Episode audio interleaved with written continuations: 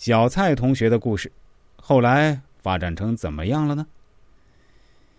有一次，这位小蔡同学对我说：“你会不会觉得我只写三国太狭隘了？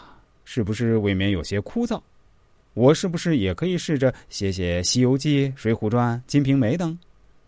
我非常严肃的对他说：“绝对不行！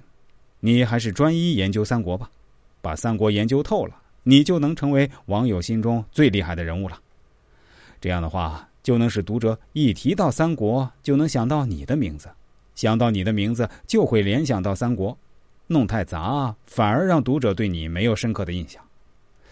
他听了我的建议，就更加一门心思的搜集三国。虽然他讲的《水浒传》等也有一定深度，但是远没有他研究三国那么精。虽然在当时，他也积累一定的名气和粉丝。但十几年前没有直播，也没有打赏，所以并没有为他带来经济上的帮助。毕业后，他开始上海、北京四处找工作，因为是个普通二本，所以连连碰壁，不是频繁跳槽，就是被炒鱿鱼。眼看快二十八岁了，没办法，只能转战浙江一带，进了一家私人企业。他很不愿意自己在这样的地方待上几年，甚至十几年。因为他觉得老板太土气了，一看就不像是做大事业的人，甚至觉得自己在这里太屈才了，经常上网和我诉苦。